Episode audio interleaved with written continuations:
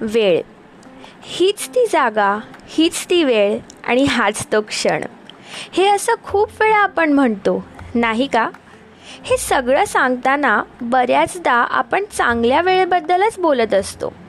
कधीकधी आपल्याला असंही वाटतं ही वेळ इथेच थांबावी किंवा ही वेळ संपूच नये एवढंच नव्हे तर आपण असंही म्हणतो की ती वेळ माझी नव्हती किंवा खराब होती. किंवा आत्ताचं गाणंच घ्या ना अपना टाईम आएगा. पण खरंच वेळ चांगली किंवा वाईट असते का? वेळेला कुठे माहिती आहे? अगोदर आपण काय करून बसलो आहे प्रत्येक रिॲक्शन ही अगोदरच्या ॲक्शनवरच डिपेंडंट असते ना? चांगलं काही होतं तर वेळ थांबवा. आणि वाईट काही झालं तर पटापट जातच नाही बाबा ही वेळ. चांगली वाईट ह्यापेक्षा आत्ताची वेळ महत्त्वाची आहे.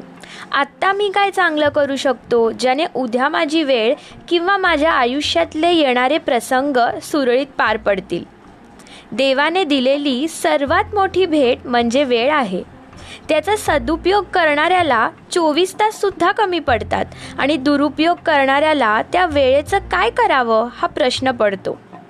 घड्याळ्याच्या काट्यांवर आपला ताबा नसला तरी आपल्या आयुष्यात आपल्याला नेमकं काय करायचं आहे यावर नक्कीच आहे. ही वेळ कालसारखी नसणार आहे पण ही वेळ उद्याची सावली मात्र नक्कीच असणार आहे.